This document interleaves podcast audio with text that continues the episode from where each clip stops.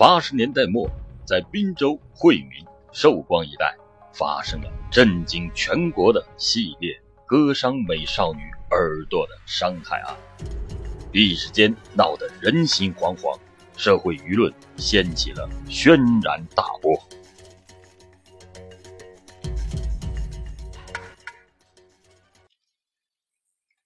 一九八六年一月七日拂晓，滨州市和平区。高家院子里突然传来了一阵撕心裂肺的呼救声。高家儿子小高捂着血淋淋的耳朵，疼得满院子乱蹦，一家人顿时都吓傻了。原来这一天夜里天气很冷，小高的姐姐上夜班，临走时嘱咐弟弟到他独居卧室里睡觉看门。黎明时分。他朦胧中突然感到耳朵嗖的一下，咕噜一下爬了起来，再一摸耳朵，耳朵没有了，满脸满手都是血。屋门突然打开，一条黑影越墙而去。滨州市公安局接到报案后，周宪文局长立即带领干警们赶到了案发现场。勘查发现，犯罪分子是后半夜翻墙入院，摸到高姐的卧室里。用一个锋利的刀具割下了小高的一只耳朵后，仓皇的逃走。因为家人以及邻居纷纷出入，现场遭到了破坏，没有提取到痕迹和物证。通过访问得知，高家的姐姐长得既漂亮又风流，结下了一些恋爱的瓜葛。干警们根据此推断，犯罪分子很可能是冲着高家姐姐来实施报复伤害的。因为小高留着女士的长发，黑夜辨不清是男是女，于是弟弟就带姐姐受罪了。这样，干警们把侦查的视线集中到了对高家姐姐有报复因素的人的身上而来，逐个的对号，反复的查访。不料，一直工作到了七个多月，却毫无进展。正在侦破工作一筹莫展之际。犯罪分子又跳了出来。一九八六年八月二十八日凌晨两点左右，滨州市红旗居民区郭氏的两个姐妹在自家的西厢房内睡觉，突然闪进了一个幽灵般的魔鬼，将大郭的耳朵齐根的割了下去，全家一片惊惧嚎啕声。周宪文、孙树简。及刑警队长袁海泉等闻讯后，马上赶赴到了现场。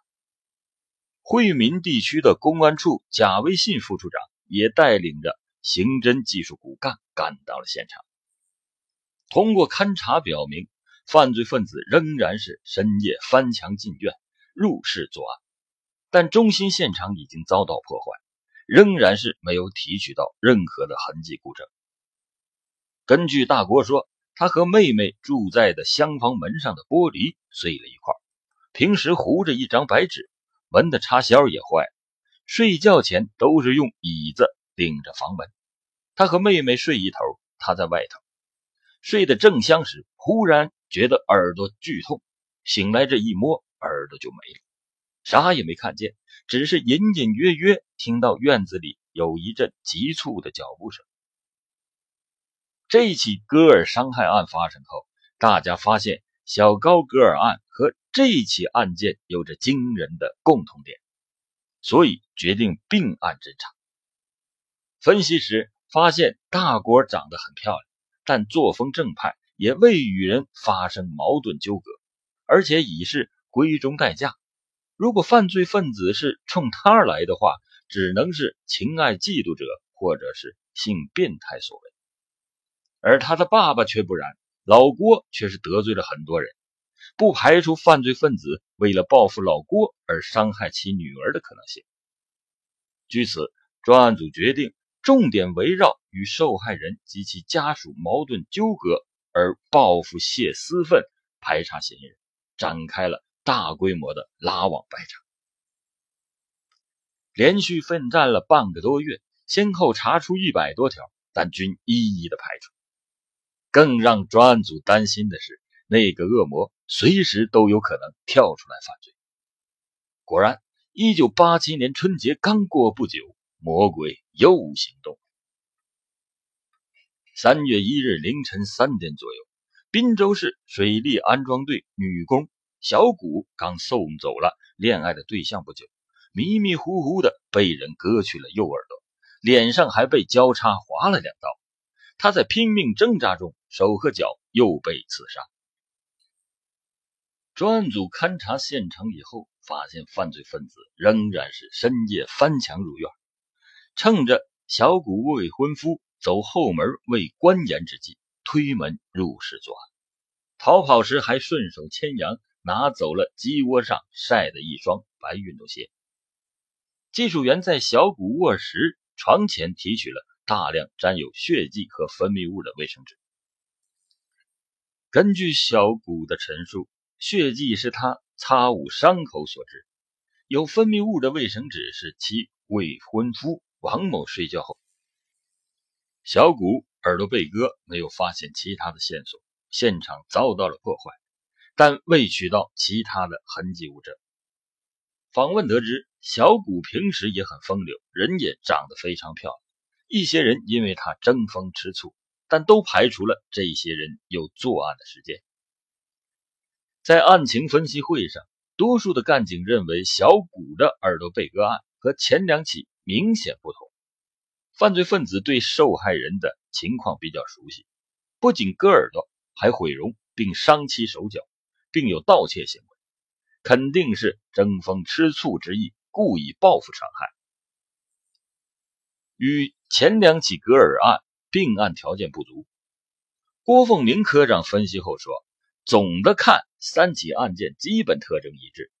根据耳朵被割带走这一特点推断，犯罪分子以割耳为主要目的，应该并案。纵观三起案件，每隔七个月作案一次，作案的手段相同，侵害目标相同。他认为应该重点排查有犯罪前科者、因家庭关系不和的变态者、失恋者。智力低下者、神经不正常以及有变态行为的人，恶性系列割耳朵伤害案扰乱了群众的生活。许多女青年夜里不敢单独出门、单独睡觉，甚至父母单独为女儿看门守护。公安干警为此承受了极大的压力。经过山东省公安厅的协调。寿光县1986年5月发生的一起割耳朵伤害案，经与滨州系列案件能够并案侦查。1986年5月24日，寿光县城关九岗村在造纸厂上班的23岁的女工林英，在半夜下班的途中，经过转盘路时，曾经遇上一个男青年，对他进行尾随过。回家后又正值停电，他便点上了蜡烛就寝，看了一会儿书就睡着了。在凌晨两点钟左右，突然被割去左耳朵，剧痛而醒来。挣扎中，左眉间被划了一刀，右手虎口和背部各挨了一刀。犯罪分子仓皇逃跑，仅看见一条黑影。现场勘查同样也是没有提取到任何的痕迹物证。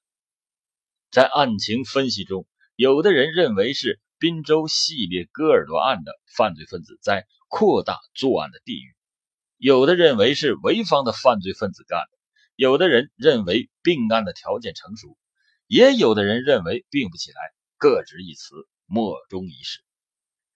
经过认真的分析，专案组认为四起案件都是一人所为，而且这个人是惯犯，同时心理不正常，在人际关系上受过重创。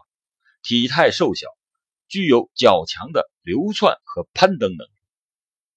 专案组根据这一个分析结果，着重的排查了年龄在十八到二十五岁之间，有犯罪前科和流氓行为，因婚恋和家庭关系受刺激，心理变态，有功不做，经常夜间外出的男青年。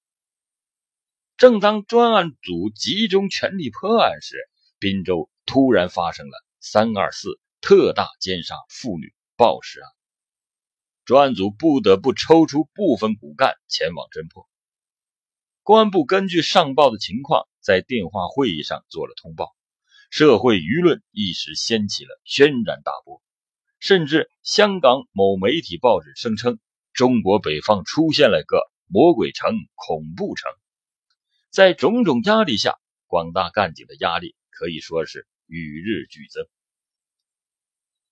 一九八七年三月，省厅领导召集专案组成员进一步研讨案情，提出犯罪分子之所以没有抓到，是因为网眼太大，排查不细，排查不能局限于受害人认识或者是熟识的范围，因为犯罪分子不可能对四个受害人都有仇有恨有矛盾纠葛。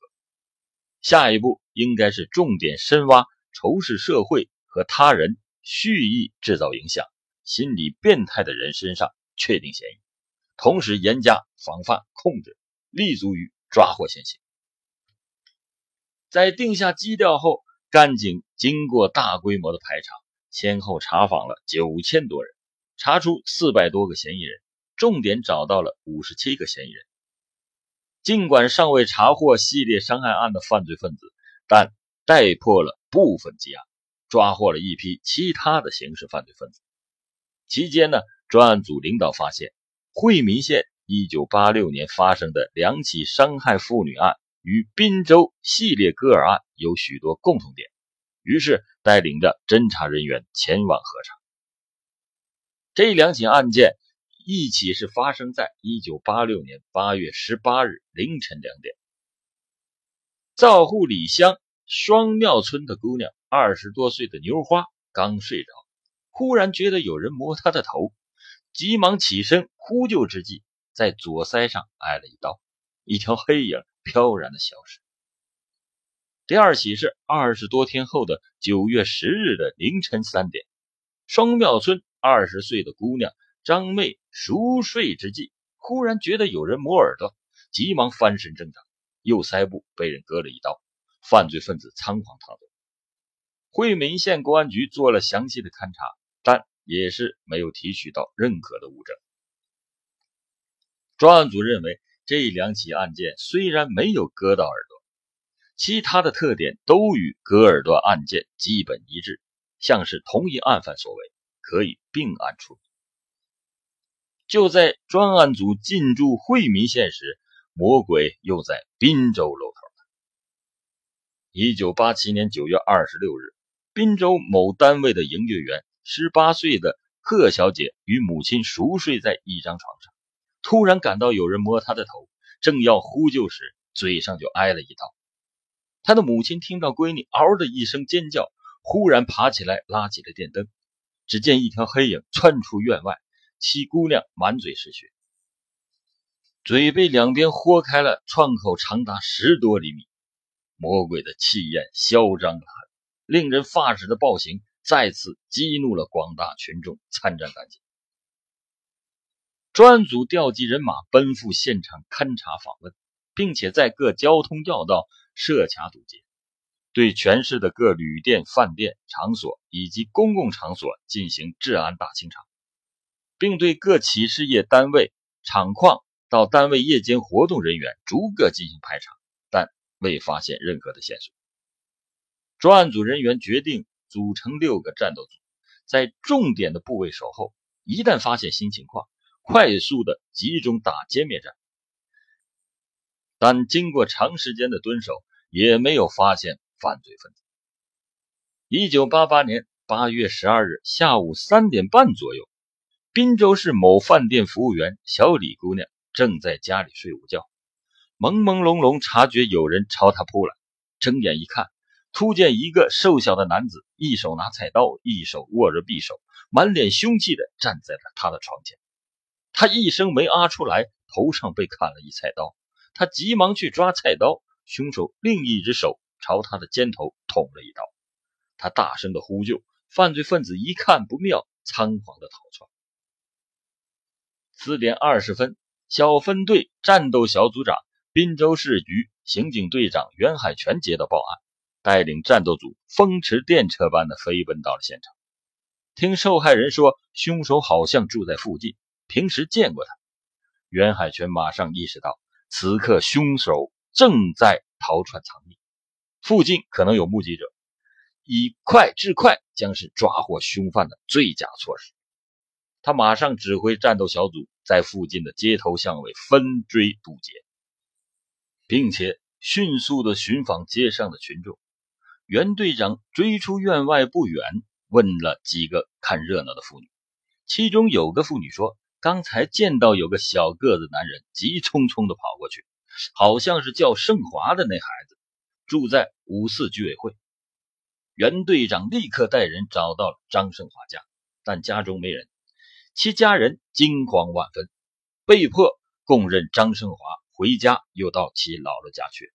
袁队长二话不说，带领战斗小组驱车顺踪追击，于当晚在其姥姥家。将凶手张胜华抓获，带回了市公安局。当晚，袁海泉队长对张胜华就地突审。刚开始，张范拒不交代，后来加大了审讯的力度。张范供认了伤害服务员小李的犯罪过程，但对他的作案动机含糊其辞，只是说：“我到门市部买东西，这个女的瞪了我一眼，我看见这些打扮漂亮的女的，就是气得我。”之后就不再言语。经过查明，张胜华现年二十岁，身高一米六八，是五四居委会无业人员。七岁时因患中耳炎，听力下降，反应迟钝。表面看瘦弱，爱笑不起眼，但自尊心和记忆力很强，手脚麻利，跑得特别快。专案组有人认为张范很像，有些人认为张范白天作案，目标是砍头。并且认识受害人，因此不是戈尔的凶手。经过认真的分析，张范与滨州三起案件的作案特征有很多的相似之处，应该是重点查证。询问了张胜华的父亲，他父亲说：“这孩子平时在家不出来，很老实。”但街坊邻居反映，张胜华常出来打台球、看录像，还为别人卖过票。不会骑自行车，但上墙是很利索。至此，可以认定张胜华有重大的作案嫌疑。经过深入的调查，发现张胜华由于生理缺陷，平时性情孤僻，脾气大，不服别人管，家中也是放任不管。晚上常出来胡溜乱逛，有时露宿街头或者是医院的椅子上，有时在破屋中睡觉。他有把小刀子，经常和别人发生冲突，并且动刀子。有一次，一个商店的服务员看他光看不买，说了他，他直接拿刀子找到这位女服务员的集体宿舍，其他人费了很多的口舌才将他劝走。街坊邻居反映，近几年张胜华经常是偷看妇女上厕所，夜里潜入邻居的院里听两口子睡觉动静，爬到医院妇科后窗看妇女生孩子。专案组根据张胜华吃软不吃硬的性格特点。反复摸清了他的夜间活动轨迹。